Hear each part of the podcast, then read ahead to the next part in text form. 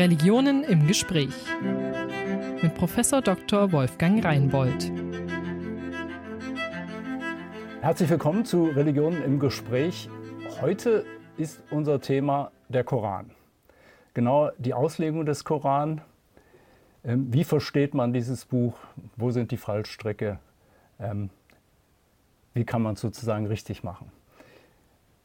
Mein Eindruck ist in der Öffentlichkeit, wenn über dieses Buch diskutiert wird, dann kommen meistens die Sätze hervor, die auf den ersten Blick gefährlich klingen, die so klingen, als würde zur Gewalt aufgerufen und die man dann groß in den Zeitungen lesen kann.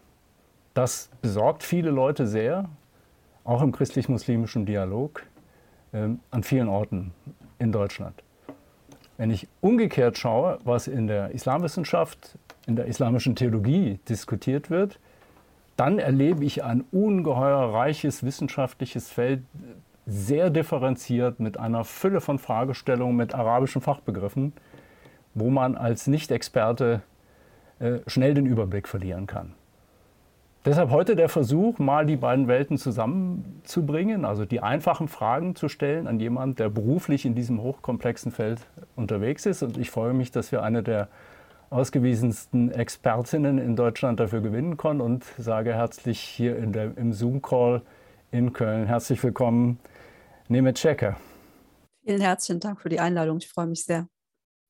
Danke, dass das klappt. Ähm, ich sage ein paar Worte ähm, zu Ihnen. Sie sind äh, studierte Islamwissenschaftlerin, haben äh, auch Germanistik und Ethnologie studiert und sind dann in das islamische Feld hineingegangen, waren wissenschaftliche Mitarbeiterin zunächst an der Universität in Münster und dann in Frankfurt, wo Sie auch promoviert haben, und zwar zu einem Thema, was ziemlich genau das Thema ist, das wir heute hier haben. Ich lese es mal vor.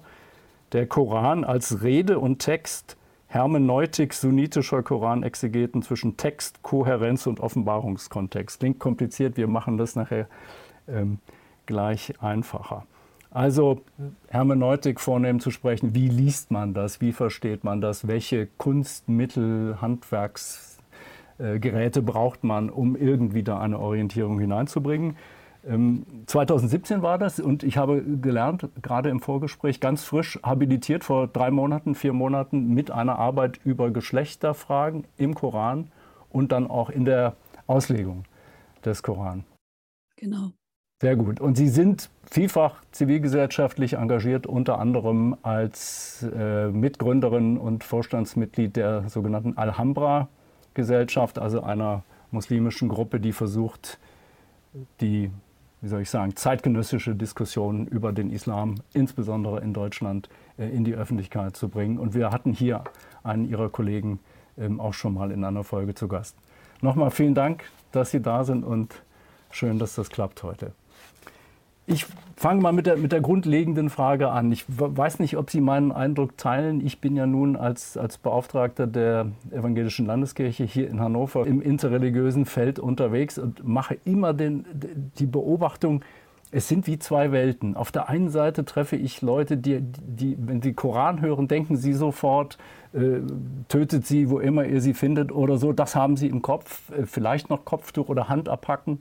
Äh, und dann haben sie irgendwo Zitate gelesen oder es gibt diese, diese Gruppen, die in der Fußgängerzone diese Zitate auf, auf ein DIN A4-Blatt schreiben, alle, alle bösen Worte hintereinander weg und den Leuten verteilen. Und dann wird es gelesen wie die Zeitung im Grunde. Man, man kriegt es richtig mit der Angst. Und dann wiederum bin ich in Tagungen, äh, wo die Experten sitzen und es ist eine völlig, völlig andere Welt. Und ich bin gespannt, das ist für Sie eine Zumutung, jetzt hier zu versuchen, sozusagen die einfachen Antworten zu geben. Aber ähm, ich glaube, es ist den, den Versuch wert. Und ich beginne mal mit der, mit der ganz schlichten Frage. Ähm, der Koran ist ein Buch, das liegt auf der Hand. Man, man kann ihn kaufen äh, in der Buchhandlung auf Deutsch, in sehr vielen, inzwischen auch guten, wenn ich recht sehe, Übersetzungen. Ähm, Sie sagen in Ihrem Buch mit vielen anderen, äh, der Koran ist ein Buch, na klar, aber zunächst mal ist er mündliche Rede. Was genau bedeutet das? Ja, das ist eine Frage, die, ähm, denke ich, nicht nur für äh, sozusagen Nicht-Muslime wichtig ist zu verstehen, sondern auch für Muslime. Und für mich war das auch ein Erkenntnisprozess, mich damit zu befassen. Mhm. Ähm, als jemand, der ja eigentlich auch von klein auf bereits mit dem Koran und mit Koranrezitation und so weiter aufgewachsen ist, war das für mich auch eine neue Erkenntnis, dieses Spannungsfeld zu verstehen, von, äh, dass der Koran uns als Schrift vorliegt, aber dass er ursprünglich in der Zeit, in der er entstanden ist, ähm, zum einen, aber auch zum anderen das, was der Koran von seinem Wesen her sein soll, Rede Gottes. Dass er also ein mündliches Phänomen ist, ein orales Phänomen. Und oral bedeutet eben, dass es auch ein aurales Phänomen ist. Das heißt, es ist ein zu hörendes Phänomen. Der Koran ist eigentlich Rezitation bzw. Vortrag. Eine sehr bekannte Islamwissenschaftlerin, Angelika Neuwirth, würde wahrscheinlich sagen Liturgie, liturgischer Text nennt sie den Koran. Mhm. Das heißt, wir haben es beim Koran mit einem mit einer Schrift zu tun. Buch ist so ein Wort, was umgangssprachlich kann man das sagen. Ich würde eher Schrift sagen. Schrift. Buch bedeutet ja ursprünglich Runenzeichen oder Schriftzeichen, vielleicht auch irgendwie äh, äh, von, von, von dem Buchenbaum, so von den Holzstücken, die eine Schrift zusammengebunden halten, im, im Deutschen so etymologisch gesehen. Mhm. Ähm, und ist da schon sehr stark mit etwas schriftlich nieder, äh, Niedergelegtem assoziiert.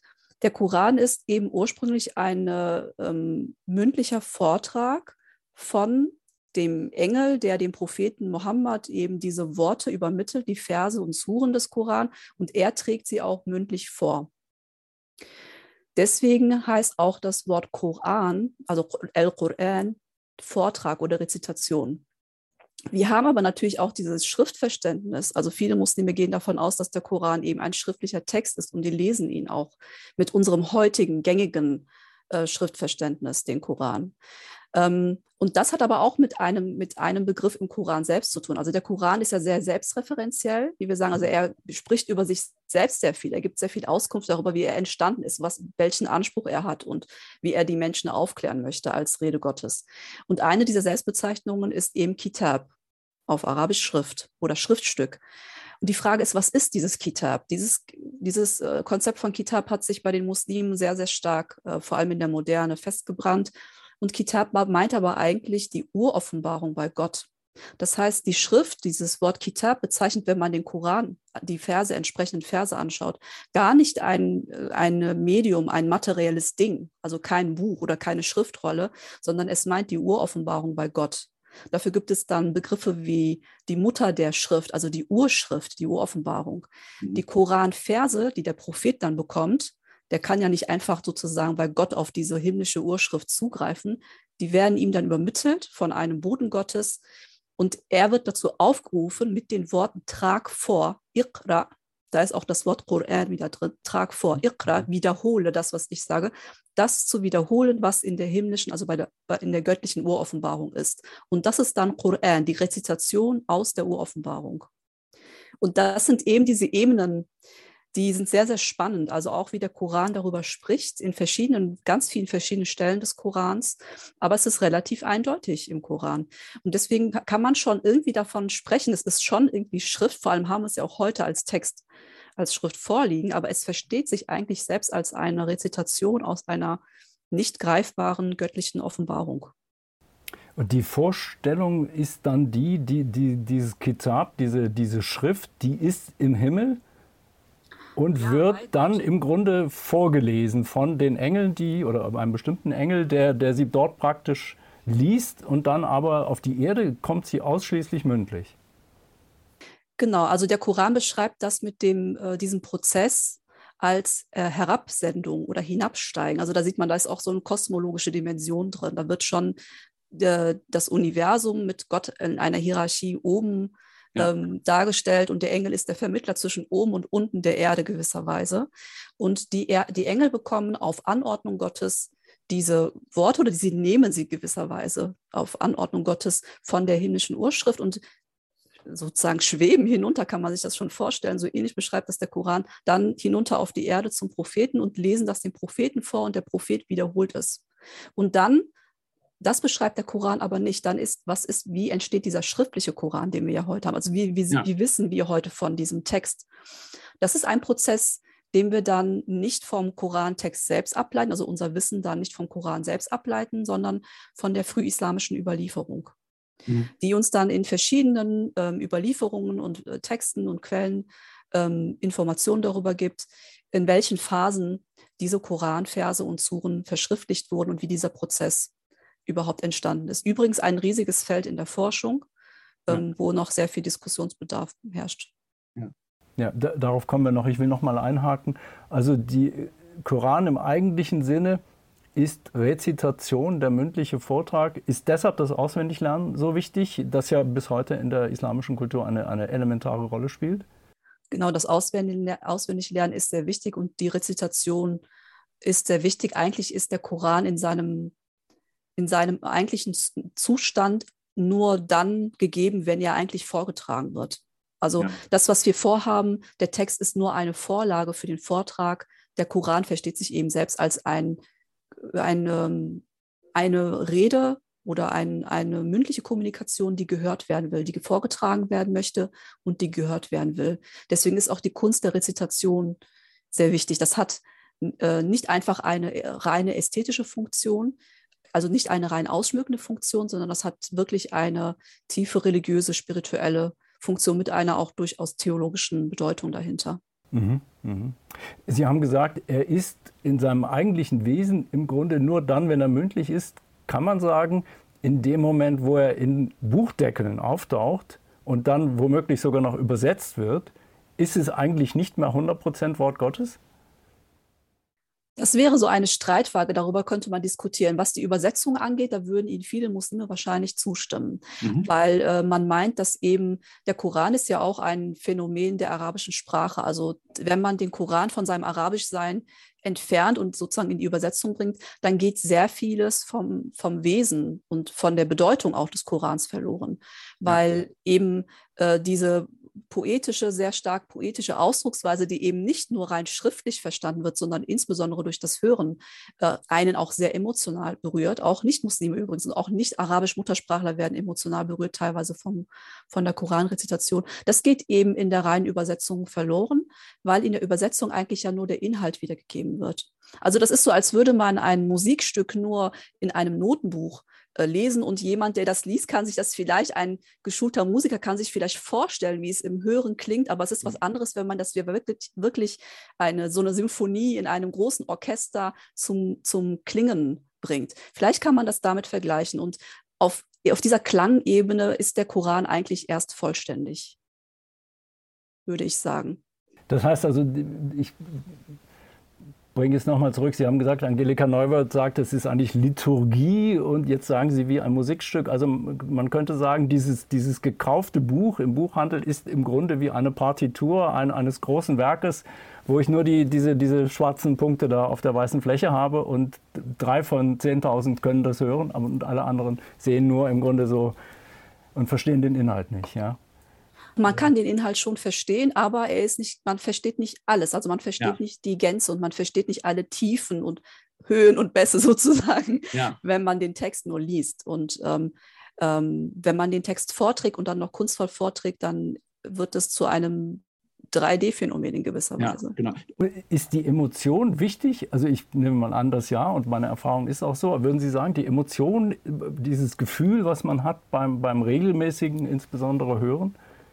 Ich würde sagen, die Emotion ist schon sehr wichtig. Was wir aber sagen kann, ich bin ja nun mal Textwissenschaftlerin, Exegetin. Was ich beobachte, ist, dass das eben in der reinen Schrift, also in der reinen äh, theoretisch wissenschaftlich-akademischen Beschäftigung der Theologen dann natürlich ähm, nicht so stark wahrgenommen wird. Also in den rein exegetischen Schriften aus der Vergangenheit, die auch in unserer Zeit sehr stark rezipiert werden, ähm, ist das kein großes Thema. Es ist eben ein sehr wichtiges Thema in der Glaubenspraxis und mhm. vielleicht auch in dem, in, in dem was äh, der einzelne Gläubige ähm, auch an Gottesnähe spürt, wenn man eben sich mit dem Koran auf diese Art und Weise befasst.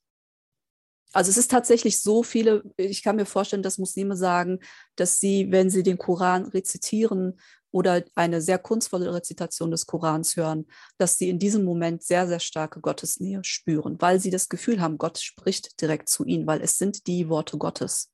Mhm. Ähm, auch auf der sprachlichen Ebene. Also er spricht dann ja in der Ich-Form, in der Wir-Form. Ähm, und es ist wirklich, also man, man, äh, man hört, man spürt so Höhen und Tiefen in diesem Klang von es ist aus einer theologischen Perspektive problematisch zu sagen, dass Gott irgendwie Emotionen ausdrückt im Koran, aber auf einer, ne, als Hörerin einer solchen, eines solchen Vortrages spürt man das durchaus. Ja, spannend. Also viel mehr in Richtung äh, Poesie, Musik, Liturgie als in Richtung, was viele Leute im, im, im Kopf haben. Viele denken zunächst mal Rechtstext, also wie so Strafgesetzbuch oder so. Ja, eben Anordnungen, Befehle. Ja. Genau. Und äh, ich finde, das äh, ist auch unter Muslimen, muss ich auch sagen, um nochmal mhm. auf Ihre Ausgangsthese ähm, oder Beobachtung ja. am Anfang einzugehen. Auch das ist unter Muslimen heute sehr weit verbreitet.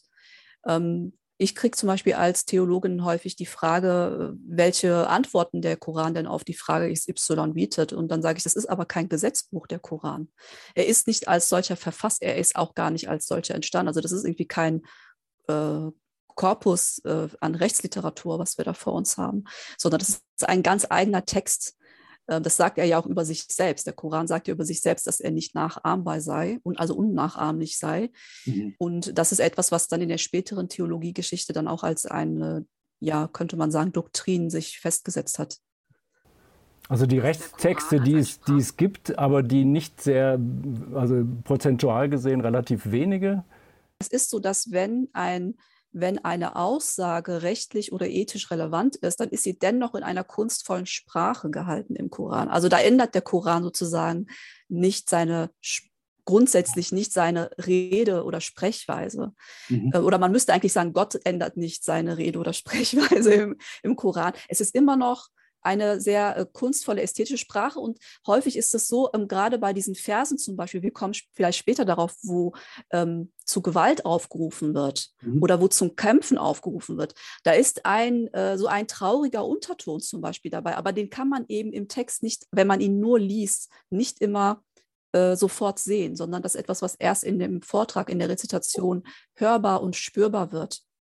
Und natürlich, also ich will, ich will nicht sagen, dass die auditive Dimension das, die einzige, das einzige Phänomen ist, was den Koran ausmacht. Er ist natürlich auch von seiner Rhetorik allein, allein als ein schriftlicher Text gelesen auch sehr schlagkräftig. Also alleine von der Textlektüre her ist der Koran schon ein sehr rhetorisch versierter, ein sehr kunstvoller Text. Mhm. Auf der mhm. Ebene, das spielt zum Beispiel in der Exegese eine sehr, sehr große Rolle, was es da für verschiedene Bilder, Metaphern und Stilmittel und so weiter gibt, die der Koran benutzt.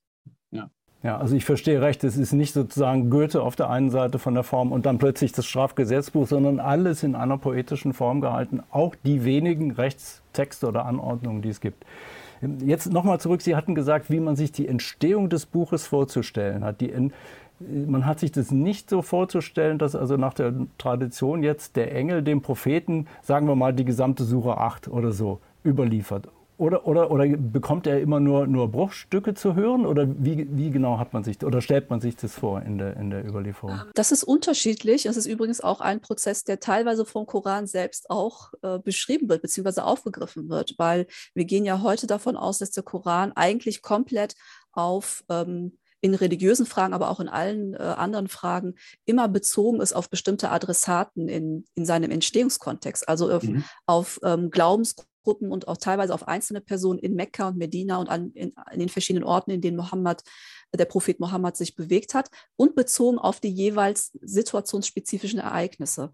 Und es gibt zum Beispiel dann, die Koranverse werden deswegen großenteils auch als eine Reaktion verstanden auf Fragen, zum Beispiel dieser sogenannten ErsthörerInnen im mhm. Offenbarungskontext. Mhm. Und dort gibt es zum Beispiel, sagt, ein Vers deutet an, dass die Juden und Christen ähm, oder auch teilweise die Polytheisten in Frage stellen, dass der Koran Offenbarung sei von Gott, dass der Prophet also eigentlich ja nur ein Schwindler sei, er sei mhm. gar kein echter Prophet. Denn, denn die früheren Offenbarungen seien ja als, haben ja als ganzes Buch vorgelegen. Aber der Koran kam nicht als ein ganzes Buch.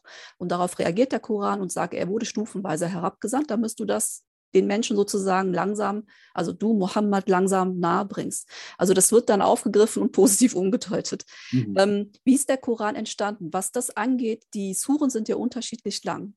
Mhm. Und ähm, wir haben kurze Suren, von denen wir ausgehen, dass sie als eine Einheit, man könnte sagen eine Offenbarungseinheit oder eine Rede- oder Vortragseinheit, wenn man das so möchte, mhm. Äh, kurze Suren als eine, als eine textuelle Einheit offenbart wurden. Aber wir haben auch sehr lange Suren ganz am Anfang des Korans. Wenn man sozusagen zu Kapitel 2, also Sure 2 übergeht, sieht man, das ist ein sehr langer Text bei denen geht sowohl die Islamwissenschaft als auch die islamische Theologie davon aus, das sind sozusagen verschiedene Einheiten, verschiedene Offenbarungen, die in unterschiedlichen Zeiten und Kontexten kamen und dann im, im Prozess der Verschriftlichung dann als solcher Gesamtsure, also als eine komponierte Sure festgelegt wurden.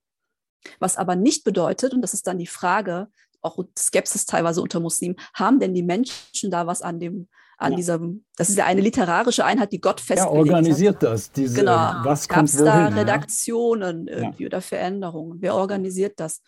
Also die muslimische Tradition, die Quellen sagen, ähm, Gott hat dem Propheten eine bestimmte Ordnung des Korantextes angegeben, eingegeben. Der Prophet hat diese Anordnung der Suren, wie wir sie heute im schriftlichen Text haben, ähm, mündlich vorgetragen. Er hat das immer wieder wiederholt ähm, bei be bestimmten Anlässen wie im Ramadan, wo der Koran komplett rezitiert wurde ähm, oder beim generell beim täglichen rituellen Gebet. Und so hat das die Gemeinschaft dann durch Wiederholung auch eindeutig vom Propheten übermittelt bekommen, wie diese Suren in sich geordnet waren, also die einzelnen Verse in den Suren, aber auch die Frage, wie die Suren im ganzen Korantext, im sogenannten Mushaf, Mushaf mhm. heißt so viel wie gebundene Blätter, also die einzelnen Schriftstücke, die zusammengefügt wurden, wie die Suren im ganzen Mushaf angeordnet waren, auch das wurde vom Propheten festgelegt. Im Detail gibt es dann unter den Gelehrten so ein paar Debatten, aber insgesamt ist das die mehrheitliche, mehrheitlich akzeptierte Meinung. So ist der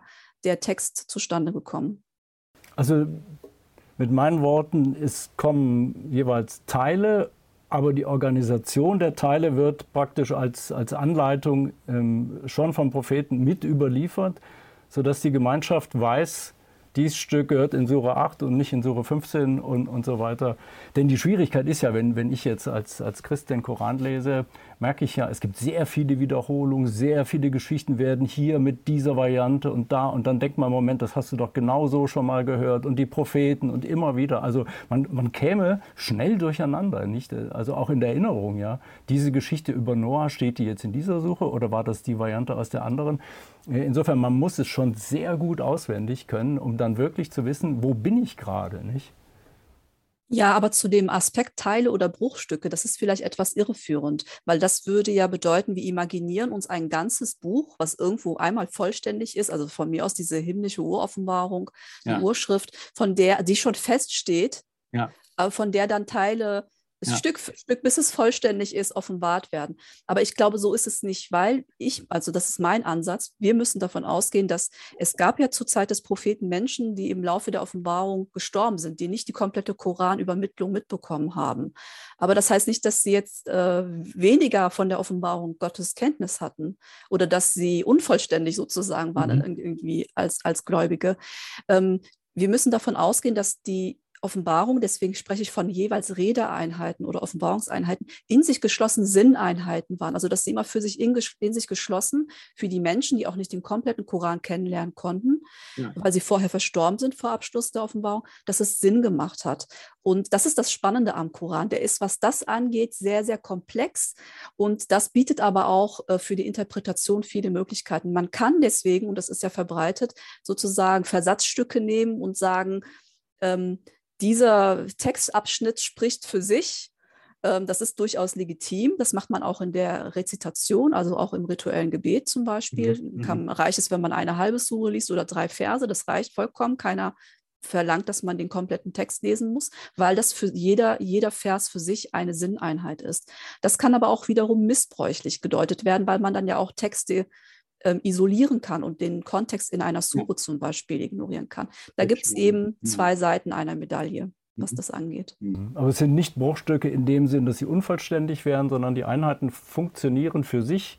Und die Vorstellung ist, dass sie durchaus auch reagieren auf aktuelle Fragen, auf bestimmte Probleme, die gerade aktuell in der Lebenszeit äh, des Propheten existieren. Das heißt, um es recht zu verstehen, muss ich wissen, was sozusagen auf der Erde gerade passiert um den Propheten herum?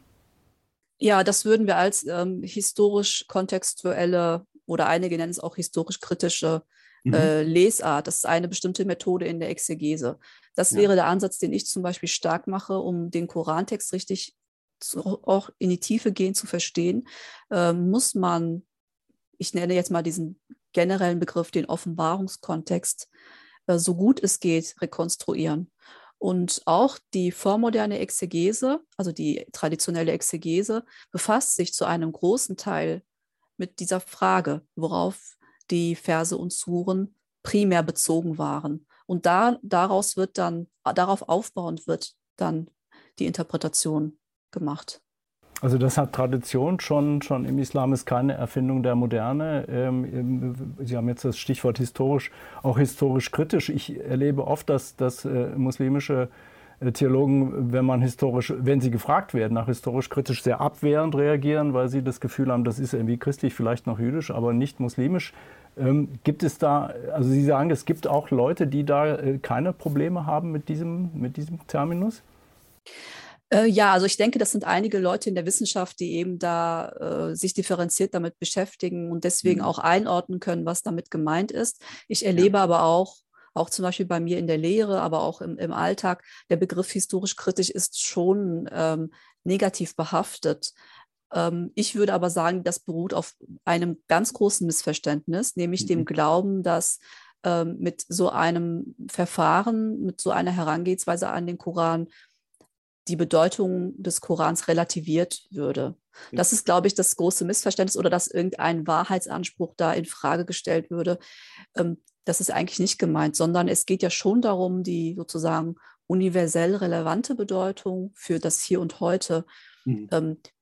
Tiefergehend auf einer komplexeren Ebene zu verstehen, indem wir uns fragen, wie hat der Prophet das verstanden, welche Relevanz hatte das für den Propheten, für seine Familie, für die einzelnen involvierten Personen. Und da bietet uns die frühislamische Literatur, also die ist ein Fundus. Es ist klar, dass wir sie kritisch lesen müssen, dass wir nicht immer alles als historisch gegeben betrachten müssen. Dafür haben wir auch die Theologie mit ihren Methoden und so weiter. Aber die islamische Tradition hat ja diese Methode bereits selbst uns vorgegeben. Wir entwickeln sie heute eben weiter und wir benutzen Begriffe, die eben dann teilweise aus anderen Disziplinen kommen. Ja. Ich würde aber eher, ich persönlich, wie gesagt, das ist so der Bereich, wozu ich arbeite, ich favorisiere eher den Be Begriff historisch kontextualisierend, ja. weil historisch kritisch, das ist nicht eine Kritik oder eine Skepsis, was den Begriff Kritik an oder kritisch angeht, Historisch kritisch ist ein ganz festes Verfahren, vor allem in Deutschland oder in der deutschsprachigen Bibelexegese. Damit ist eine ganz bestimmte Methode gemeint. Mhm. Und diese Methode können wir nicht eins zu eins auf den Koran übertragen, weil die Textentstehung eine andere ist, die Natur des Textes ist eine andere. Die Bibeltexte sind viel komplexer, sie haben eine längere und viel komplexere Entstehungsgeschichte. Also es gibt so Dinge, die man gar nicht miteinander vergleichen kann. Aus dem Grunde würde ich den Begriff historisch kritisch da nicht anwenden. Mhm. Mhm. Also historisch kontextuell nun hat man oft in der Islamwissenschaft auch zum Teil in populäreren Darstellungen so eine Ordnung, dass man sagt, es beginnt mit Sure, was weiß ich, 96 oder so und die letzte ist dann die Sure 9 oder die Sure 5. Äh, und dann, dann gibt es Leute, die wissen ganz genau, in welcher Reihenfolge der Koran entstanden ist. würden Sie sagen, das ist seriös? Kann man das machen? Gibt es eine anerkannte Reihenfolge oder sind das dann doch immer nur so ungefähre Mutmaßungen über diese Kontexte? Ähm, ich würde sagen, das kann man machen, das sollte man sogar, das muss man sogar machen ähm, einfach auch um diese, beispielsweise um das, was Sie vorhin gesagt haben, aufzugreifen. Wir haben Prophetenerzählungen, die sich wiederholen. Ja. Wenn man, wenn man diese in den, sagen wir, die Abrahams-Erzählung fünfmal oder nehmen wir mal Maria, äh, Sure mhm. 19, Maria und dann Sure 3, Maria. Sure mhm. 19 ist der ältere Text, Sure 3 ist der spätere Text, der medinensische. Mhm. Da stellt sich die Frage, warum wird das jetzt wiederholt? Ähm, ist das einfach sozusagen redundant? Nein, wenn man die Texte genauer anschaut, für sich, auch ohne den, den, den chronologischen Bezug, also in welcher Reihenfolge welches Suchstand, ohne das zu kennen, zeigt sich schon mal auf der inhaltlichen Ebene ganz viele Unterschiede die Art und Weise, wie Marias Leben erzählt wird, welche Schwerpunkte gelegt werden, die damit verbundenen stilistischen Mittel, deuten schon mal dann auf den Kontext. Und der Kontext hat mit der Surenchronologie zu tun. Das heißt, wir können in der Maria-Erzählung bei Sure 19 davon ausgehen, das war ein anderes Publikum, was angesprochen wurde in der mekkanischen, also in der früheren Phase mhm. der Offenbarung. Da waren es eher Polytheisten und vielleicht Christen. Wir wissen es nicht ganz genau, was für Christen das waren, wenn da überhaupt Christen waren. Aber es ist ganz klar, dass sich dort Maria noch, die Marienfigur noch sehr stark aus alten Fruchtbarkeitsgöttinnen, Bildern und ganz viel geht es um Fruchtbarkeitssymbolik in der mekkanischen Erzählung. In der medinensischen Erzählung geht es in der späteren wahrscheinlich bezogen auf ein sehr stark jüdisch geprägtes Publikum, was eben sehr viel Bibelvorwissen hat. Da geht mhm. es darum, die Prophetie von Jesus zu legitimieren, indem er in eine Prophetenabstammung gestellt wird, im Unterschied zu der Abraham, abrahamischen Prophetenlinie. Also wir haben die Familie von Abraham, die Prophetenabstammung, dann haben wir die von Amram, arabisch Imran. Von ihm stammen dann Maria und Jesus und auch Johannes der Täufer ab. Da wird sozusagen eine Familiengeschichte erzählt und das hat andere, das Publikum ist ein anderes, es ist natürlich dieselbe Figur, Maria und Jesus, aber es erfordert sozusagen eine andere Erzählung, weil, der, weil das Publikum in Medina ein anderes ist. Es geht in gewisser Weise um Überzeugung dieser Juden, die doch zum Islam eingeladen werden sollen. Und auch der, der Christen. Das sind eben die Dinge, die wir dann bei so einer historisch kontextuellen und chronologischen mhm. Lektüre dann sehen, wenn wir, wenn wir diese Verfahren anwenden. Mhm. Zwei Fragen dazu. Zum einen eine Nebenbemerkung. Sie haben gesagt, vielleicht zu Christen und da sicher zu Juden. Das heißt, muss man sich den Koran vorstellen als vollständig in einem sozusagen jüdisch-christlich durchtränkten Milieu entstanden? Man hat ja oft das Bild, äh, irgendwie die arabische Halbinsel, das ist da weit weg äh, und, und da leben nur Polytheisten und, und und so weiter. Er kommt also wie aus einer völlig äh, fremden Welt. Jetzt klingt es eher so, ähm, als wäre es im Grunde in einem jüdisch-christlichen Milieu von vornherein entstanden oder etwas sehr dicht dran. Ja, also ganz am Anfang wissen wir es nicht ganz genau in Mekka, ob da sehr viel Kontakt zu Juden und Christen bestand. Zu Christen wahrscheinlich. Wir wissen nicht ganz genau, was für Christen das waren. Aber in der späteren Phase, und das sind auch die Texte, mhm. die für Muslime heute viel relevanter sind, in der medinensischen Phase, ja. ähm, da ist ein ganz klarer, da muss man ganz klar sagen, dass dieser Kontext äh, in Medina mindestens jüdisch-christlich, wenn nicht sogar mehr ist. Und ähm, auch die äh, Tradition der vorislamischen Araber, also die religiöse Tradition, spielt dann ja auch weiterhin äh, im Islam an sich, aber auch in der medinensischen Zeit natürlich eine Rolle. Das heißt, wir haben es mit einem, äh, äh man könnte schon sagen, für die Zeit der spätantike kosmopolitischen äh, Stadtgesellschaft zu tun in mhm. Mekka und Medina, wo Menschen unterschiedlicher Herkunft, natürlich ist das Arabische die Mehrheitssprache, aber wir wissen aus der historischen Forschung, dass dort Menschen unterschiedlicher Herkunft waren, dass Handelsbeziehungen bestanden zu Byzanz und zu anderen großen Reichen der Welt, aber ja. eben auch Christen und Juden äh, eine Rolle spielten und dass durchaus auch äh, Berührung, äh, sehr intensive Berührung mit ihnen bestand. Und das hat sich auf die theologischen Lehren des Korans natürlich sehr, sehr stark ausgewirkt. Ja.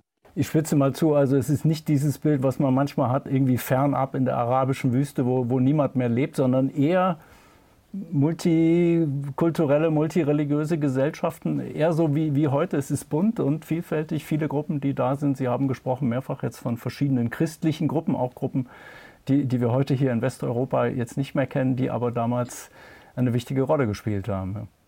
Auf jeden Fall, christliche Gruppen, Gruppen spielen eine große Rolle und wie gesagt, ja. bei dieser Lektüre ähm, der Prophetenerzählung fällt auf, dass man ähm, vieles kann man auch ohne Bibelwissen verstehen, aber vieles basiert eben auf einem biblischen Vorwissen. Und das, das heißt, dass dort müssen Menschen gewesen sein, die ja. die Bibel sehr, sehr gut gekannt haben müssen. Ja. Und ja. die wurden eben durch diese Suchen angesprochen und dann auch dazu aufgerufen, dem Propheten Mohammed zu folgen. Und ihnen wurde gesagt, ihr steht in derselben abrahamischen Tradition. Ja.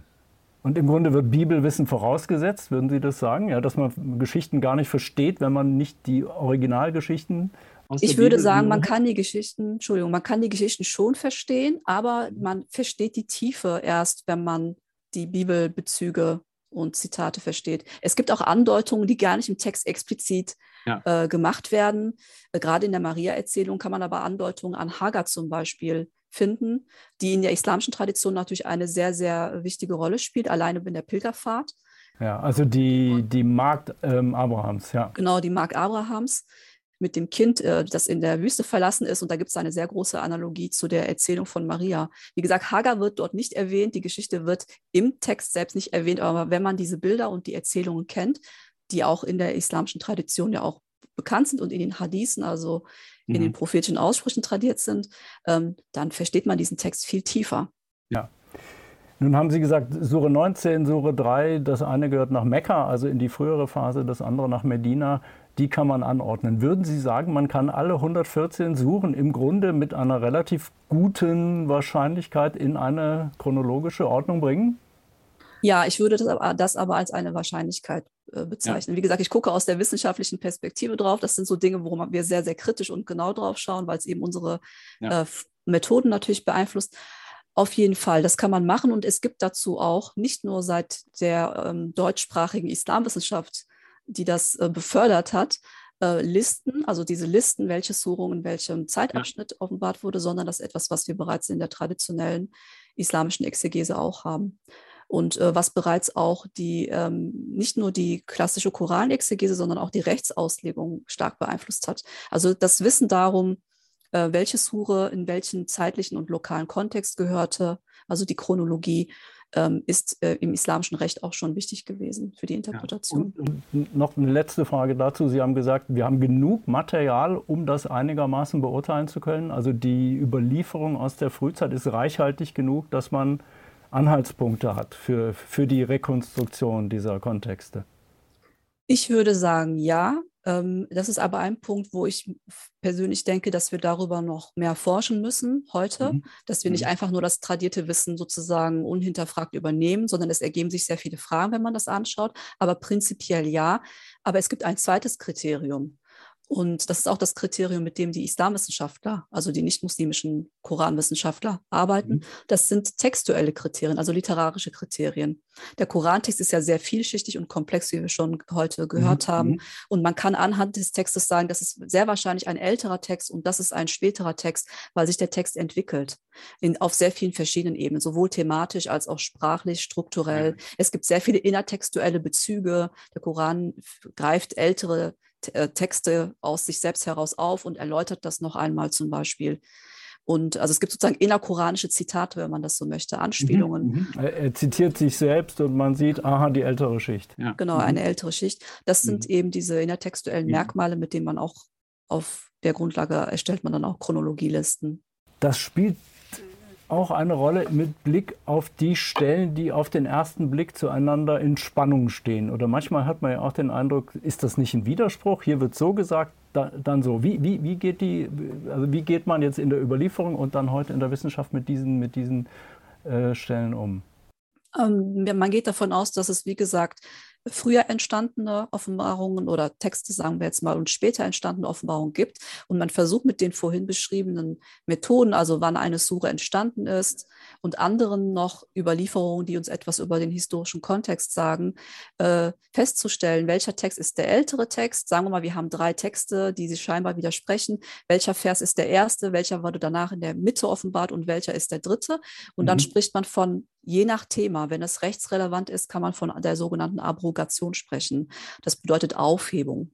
Das ja. haben wir zum Beispiel bei, dem, ähm, bei, der, ähm, bei den Versen zum Weinverbot. Da dann sehen wir, dass eine Entwicklung stattgefunden hat. Und das bedeutet eben auch, dass wir, dass wir die Entstehung des Korans oder sagen wir die Offenbarung des Korans nicht als ein, ein Ereignis, was auf einmal geschehen ist, verstanden, sondern verstehen, sondern als ein Prozess. Ein mhm. Prozess über äh, mehr als 20 Jahre an verschiedenen Orten, in denen natürlich immer Mohammed, der Prophet, im Mittelpunkt stand, aber immer verschiedene Konfliktparteien zum Beispiel involviert waren oder auch verschiedene Bündnisse geherrscht haben. Und man versucht eben in der Exegese vormodern, wie, da, wie aber auch heute in der aktuellen äh, Exegese, das herauszubekommen, was der Bezug der jeweiligen Texte ist, um mhm. sagen zu also können, was war älter und was war neuer. Ja, also man kann eine Entwicklung sehen. Hier und da würden Sie sagen, es gibt auch Spannungen, die, die wir eigentlich nicht wirklich auflösen können, die wir nur sehen und sagen, ja. Meines Erachtens gibt es keine großen inhaltlichen Spannungen. Ich denke, man kann sie alle, alle mit dieser chronologischen Betrachtungsweise auflösen, ganz gut. Mhm. Was, wo es vielleicht Spannungen gibt, das sind Themen, äh, in, inhaltliche Themen, die uns ethisch heute ja. äh, als Muslime oder auch als Nicht-Muslime stark befassen. Das sind einmal zum zum Teil äh, Fragen, die zu tun haben mit dem Verhältnis von Mann und Frau in der Ehe, mhm. ähm, also Geschlechterhierarchie oder Geschlechtergleichheit.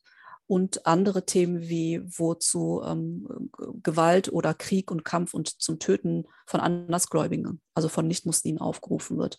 Da stellt sich, das ist wie gesagt dann auf der inhaltlichen Ebene, das sind dann Fragen, die äh, Recht und Ethik betreffen, dann die Frage, können wir das heute noch so stehen lassen und sind wir davon heute in gleichem Maße angesprochen?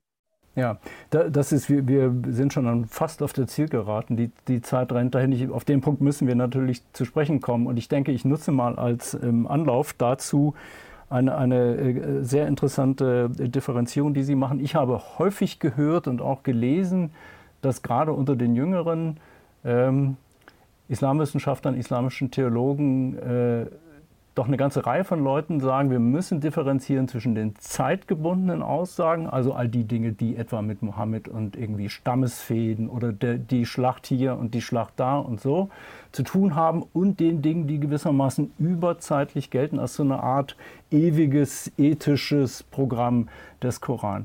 Jetzt schreiben Sie, ähm, habe ich auch gelesen, überzeugt mich aber nicht. Was, was, ist Ihr, was ist Ihr Widerspruch gegen diese, gegen diese Sicht? Prinzipiell finde ich den Ansatz schon richtig, muss ich sagen. Prinzipiell schon. Nur wenn ich das versuche als Wissenschaftlerin umzusetzen, stellt sich mir die Kriterienfrage. Ja. Also, und wir müssen eine Diskussion darüber führen.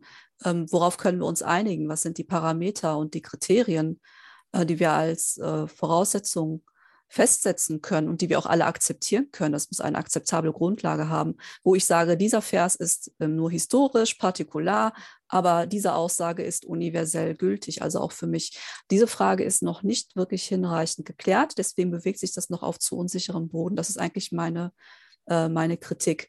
Aber mein Ansatz ist als Textwissenschaftlerin, wie gesagt, ich, ich bin jemand, der sich mit, nur mit dem Text befasst und versucht zu verstehen, was sagt der Text überhaupt. Das heißt, mhm. ich beschäftige mich nicht primär mit der Frage, was sagt der Text, wie ich mich verhalten soll oder was ich glauben soll als Muslime, sondern ich befasse mich sozusagen auf einer historischen mhm. Ebene mit der Frage, was sagt überhaupt der Text im Bewusstsein, zu wem spricht der Text. Das ist ganz wichtig. Also ich bin der, ähm, der Ansicht, dass wir sehr radikal, so radikal das auch ist, erstmal auf diese reine historische Adressatenbezugsebene gehen müssen. Das heißt, wir müssen den Text primär komplett auf allen Ebenen verstehen als eine Kommunikation, die auf den Propheten Mohammed und die ihn umgebenden Menschen und die damit verbundenen Ereignisse bezogen ist, auf der primären Ebene. Alleine das ist schon sehr, sehr viel ähm, Arbeit und da sind auch teilweise Unmöglichkeiten. Es gibt teilweise Dinge, die wir methodisch nicht lösen können. Also wenn wir das, wie gesagt, differenziert betrachten, gibt es auch Sackgassen, wo wir hinkommen. Ähm, aber auf dieser Ebene tun sich eben sehr viele neue Erkenntnisse auf und es tun sich auch Interpretationen auf, die sich sehr stark von der traditionellen Herangehensweise dann ähm, ändern. Würden Sie sagen, äh, wir rekonstruieren den ursprünglichen Kommunikationszusammenhang, also den allerersten praktisch und nicht das, was man später daraus gemacht hat und auch nicht das, wie wir heute damit umgehen, sondern erstmal versuchen zu verstehen, wie war es ganz zu Beginn gemeint, ja? Genau, also es ist eine, aber im Bewusstsein, dass es eine Rekonstruktion ist. Also ja. im Bewusstsein, dass ich damit nicht die absolute historisch wahren, sozusagen ganz sicheren, historisch wahren Umstände vor mir liegen habe, sondern im Bewusstsein, dass es eine Rekonstruktion ist, im Bewusstsein, dass ich mich auch, dass ich auch fehlbar bin in meinen äh, Methoden und Einschätzungen, dass ich auch vollkommen was Falsches äh, vielleicht gefunden habe. Das sind alles Dinge, die auch jenseits dieser theologischen Fragen, ich finde, dass zum Beispiel in der Corona-Debatte ist das ganz deutlich geworden. Wir sind jetzt bei einem ganz anderen Thema, aber das Bewusstsein dafür, wie Wissenschaft denkt und Wissenschaft arbeitet, es geht ja immer von der eigenen Korrigierbarkeit aus. Das möchte ich sagen.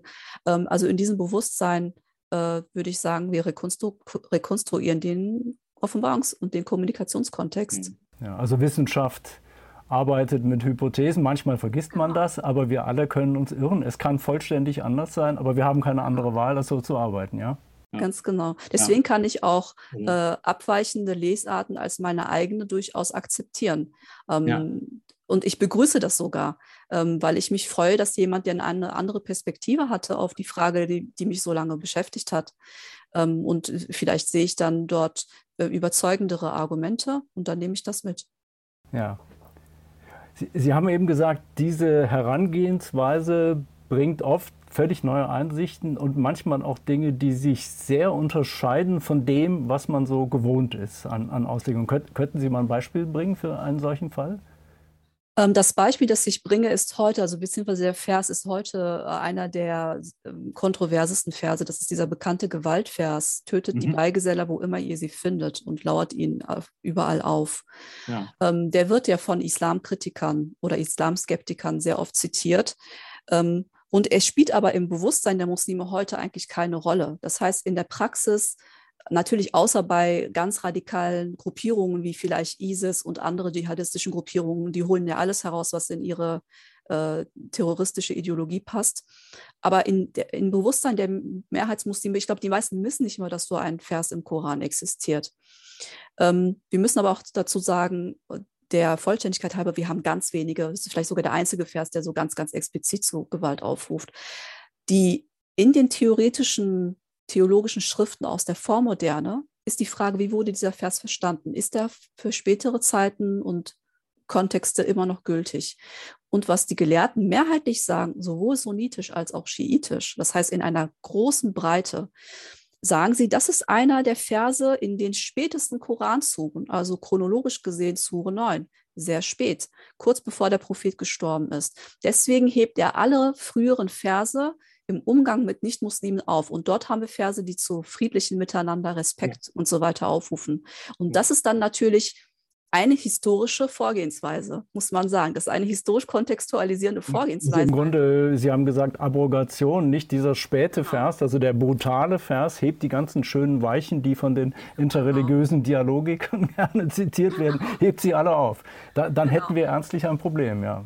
Genau, das ist ein, das ist interessant. Also wir haben eine historische ähm, äh, Vorgehensweise, aber wir kommen ja zu einer universalistischen Antwort bei dieser Vorgehensweise. Das heißt, er ist dann für alle Zeiten gültig. Das heißt, für alle Zeiten, für alle Muslime heißt es, tötet die Beigeseller so ja. wörtlich übersetzt. Ähm, und ich habe mich gefragt, was ist jetzt eigentlich der Offenbarungskontext genau? Mir reicht es nicht zu sagen, das ist in der letzten Sure, das hebt alle früheren auf. Ich will wissen, was ist da eigentlich passiert in Medina oder in Mekka? Worauf bezieht sich das? Ähm, und ich denke, der konkrete Ereignisbezug ist, äh, bezieht sich auf das späte Ereignis. Wir haben jetzt leider keine Zeit, die ganze Prophetenbiografie hier, das würde auch zu weit führen, aber das ist ein sehr spätes Ereignis in der Zeit, äh, in der Mohammed gewirkt hat, die Eroberung Mekkas. Ja. Meines Erachtens bezieht sich dieser Vers darauf, die traditionelle Lesart oder die, die Literatur sagt uns, das ist die traditionelle Darstellung, die Eroberung Mekkas ist größtenteils friedlich vonstatten gegangen. Die haben sich alle ergeben, die haben den Islam angenommen oder sind geflohen. Es gab keine Schlachten, es gab kein Blutbad. Ich vermute aber, dass es anders ist. Ich denke, dass hier ganz eindeutig zu Kampfhandlungen aufgerufen wird und das wird eben nur ähm, einmal aus der Betrachtung der Sure deutlich, wo, wo davon die Rede ist, dass diejenigen, die einen Bund mit Gott und dem Propheten hatten, diesen Bund gebrochen haben und deswegen den Friedensvertrag gebrochen haben, der existierte. Über diesen Friedensvertrag haben wir dann eben außerkoranische Überlieferungen. Das ist der Friedensvertrag von Al-Hudaybiyah, was dazu führt, dass Mekka erobert, von den Muslimen erobert wird und dann diese Stadt, die dann in der ganzen Zeit, äh, in der ganzen Zeit, in der der Koran entstanden ist, in den Händen der Polytheisten war, dann von den Muslimen komplett eingenommen wird und dann beginnt dann auch die ganze islamische Eroberung. Und wir müssen diesen Vers aber sehr spezifisch verstehen. Das bezieht sich nur auf diese spezifischen Kampfhandlungen in diesem singulären Ereignis meiner Meinung nach in der Geschichte, in dem Konflikt zwischen den Muslimen, die dort in den Kämpfen mit den Polytheisten bei dieser einen sozusagen singulären Eroberung Mekkas involviert waren. Und ganz entscheidend ist, und das ist mein Argument an alle, die, die meinen, aber man könnte das doch noch irgendwie universalistisch lesen. Ganz entscheidend ist, es wird aus dem gesamten Suren-Kontext deutlich, es ist ein Bund mit Gott und dem Propheten dort gegeben. Das heißt, die Menschen, die sich dort, die meinen, also die Muslime, die aufgerufen sind zu kämpfen, sind in diesem Bund mit Gott und dem Propheten. Der Prophet stirbt aber. Das heißt, der Prophet ist dort als eine lebende Autorität Vorausgesetzt, wenn der Prophet aber nicht mehr lebt heute, und das tut er schon seit über tausend Jahren nicht, dieser Vers das aber voraussetzt, wenn er mich dazu aufruft, dann kann das für mich heute nicht mehr gelten. Das muss eigentlich, also dieser Vers muss eigentlich, nachdem der Prophet verstorben ist, kann man nicht mehr sagen, dass dieser Vers Gültigkeit hat. Und es ist wirklich ganz klar meines Erachtens im Kontext der Sure, dass die Anwesenheit des Propheten und seine sozusagen äh, politische oder auch kriegerische Autorität in dem Fall vorausgesetzt wird für, diesen, für diese Kampfhandlungen, worauf sich der Vers bezieht. Ja, und jetzt kommt natürlich in der allgemeinen Debatte sofort die kritische Nachfrage, aha, dieser furchtbare, gewalttätige Kriegsherr Mohammed, wie, wie reagieren Sie auf einen solchen Zwischenruf? Ja, ähm, ich würde sagen, Mohammed war eben ein äh, Mensch, erstens ein Mensch und zweitens ein Mensch seiner Zeit. Und ähm, das sind auch Dinge, die mich teilweise auch erschüttern. Ich lese in den Quellen äh, zum Beispiel auch Dinge über Sklaverei, über, also dass die Muslime unter den Propheten äh, Menschen verschleppt haben, versklavt haben. Das sind einfach, die haben einfach nach den Regeln ihrer Zeit, das waren die ganz normalen Handlungen, wenn man in einer Konfliktsituation war, damals in dem Ort in der Spätantike, äh, sich äh, entsprechend ihrer Gewohnheiten verhalten. Das würden wir heute nicht mehr tun und nicht begrüßen, zumindest nicht in Westeuropa, aber ich hoffe auch nicht in anderen Teilen der Welt. Das ist nicht unsere gemeinschaftliche Ordnung, auch wenn es um politische Konflikte geht. Und ich kann sagen, ich lebe in einem anderen Kontext.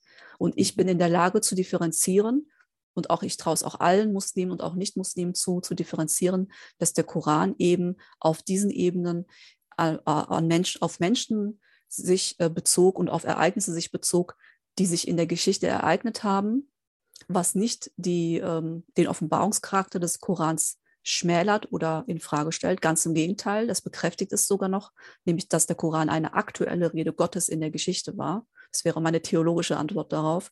Und so kann ich damit umgehen, hoffe ich. Würden Sie dem, dem Koran jetzt äh, auch sowas entnehmen können wie eine, eine universelle Grundethik? Also man hört ja oft, Islam ist Frieden und, und soziale Gerechtigkeit und solche Dinge. Ähm, geht das mit Ihrer, mit Ihrer historischen Lesart?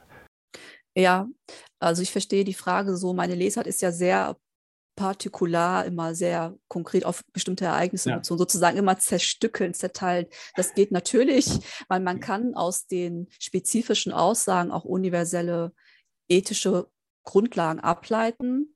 Wie, also das ist der Ansatz von Fazlur Rahman, aber auch sehr stark bei Mohammad Roshid heute, Islam ist mhm. Barmherzigkeit.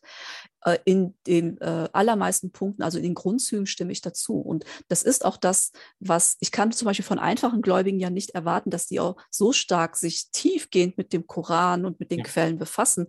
Damit können sich nur Experten hauptberuflich sozusagen beschäftigen. Und deswegen äh, die, die universelle Kernbotschaft, wie ähm, dass man den, und das sind auch in den, in den Glaubensritualen schon fest verankert, ähm, so etwas wie Armensteuer, dass man den Bedürftigen helfen soll, dass man Weisen helfen soll, soll, dass man dem Nachbarn helfen soll und solche Dinge eben, die ich auch durchaus auch als ähm, gemeinsame ethische Verknüpfungspunkte mit anderen religiösen Traditionen sehe auf der Ebene.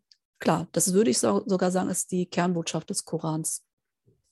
Wenn wir es auf, auf einen Nenner runterbrechen müssten. Mhm. Also das eine, bekenne dich zu dem einen Gott, also der Ein-Gott-Glaube, erkenne, dass Gott einer ist und bekenne dich zu dem einen Gott. Und der Koran deutet an, dass daraus automatisch das rechte Handeln folgt. Das ist nochmal unter den Theologen ein Riesenstreitpunkt. Aber sozusagen. Das klingt das fast glaub, protestantisch. Ja, ähm, ja. es gibt durchaus. Das könnte man ja so sagen. Das hat so was Evangelisches, ja. Also die, die Vorstellung, dass das rechte Handeln im Grunde kein Thema ist, weil das automatisch äh, hervorkommt aus dem glaubenden Menschen. Ja, also der Baum bringt, der Baum bringt die Früchte eben, die die Wurzel ihm mitgibt. Genau. Ich glaube, dass das koranische Bild und ich glaube, das ist auch im Bewusstsein der Muslime, jeder Mensch hat von, äh, von Geburt an, also wir haben dieses Konzept von Fitra, das ist diese äh, natürliche Veranlagung oder das natürliche Wesen eines Menschen, ist automatisch zu Gott hingewandt, unabhängig davon, was man mit, mit seiner Vernunft sich selbst einbildet oder ausdenkt. Ja. Und der Koran ruft dazu auf, alle Menschen zu diesem Urzustand, der eben auch Gottes Nähe beinhaltet, zurückzukehren und sich dessen zu erinnern und zu bewusst zu werden.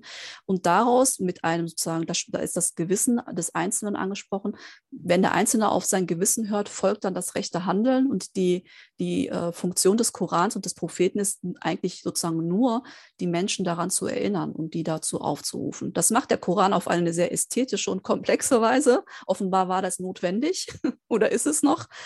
Ähm, aber das ist das, ähm, glaube ich, so die Grundlage, von der wir sprechen. Mhm. Und das vielleicht Schlusswort von mir, das verbindet dann ja auch Islam, Christentum, Judentum, denn diese Erinnerung hat ja immer auch zu tun mit der Erinnerung an die Bücher, die vorher da waren, also Bibel mit meinen Worten jetzt äh, Torah und Evangelium, äh, die ja im Koran sehr häufig erwähnt werden. Ganz genau, der Koran versteht sich oder der Koran bestätigt diese frühen Offenbarungen. Wie bereits gesagt, biblisches Vorwissen ist sehr wichtig, um den Koran zu verstehen.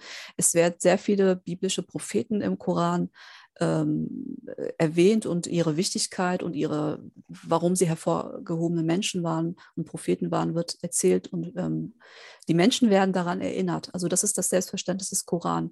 Der Prophet wird auch als ein Erinnerer und Warner, also wörtlich Warner mhm. bezeichnet. Und deswegen das Anliegen des Korans im Offenbarungskontext oder des Propheten war eben primär erstmal die Christen und Juden anzusprechen und zu sagen, wir sind doch im Kern eine Glaubensgemeinschaft und er lädt sie dann ein. Und es brechen dann aber Konflikte aus, weil die Juden insbesondere nicht alle folgen wollen. Aber das sind dann die Fragen, die in der Geschichte, also das sind Ereignisse, die in der Geschichte passiert sind. Und das zeigt eben, es ist alles menschlich, es hat eine Dynamik. Und vielleicht abschließend, es ist eben nicht alles von Gott festgelegt. Ja, also der Mensch hat schon einen freien Willen. Ich danke ganz herzlich äh, für diesen Austausch und für Sie äh, weiter beruflich und privat alles Gute. Danke, ganz herzlichen Dank. Ich bedanke mich auch für den Austausch. Ja, das war's für heute. Schön, dass Sie wieder dabei waren. Wenn Sie sich weiter interessieren für diese Fragen rund um Koranexegese, wir blenden hier mal einige ältere Gespräche, die wir dazu geführt haben, ein. Sonst sehen wir uns nächsten Monat wieder. Tschüss, bis dann. Religionen im Gespräch. Eine Produktion des Evangelischen Kirchenfunks Niedersachsen-Bremen.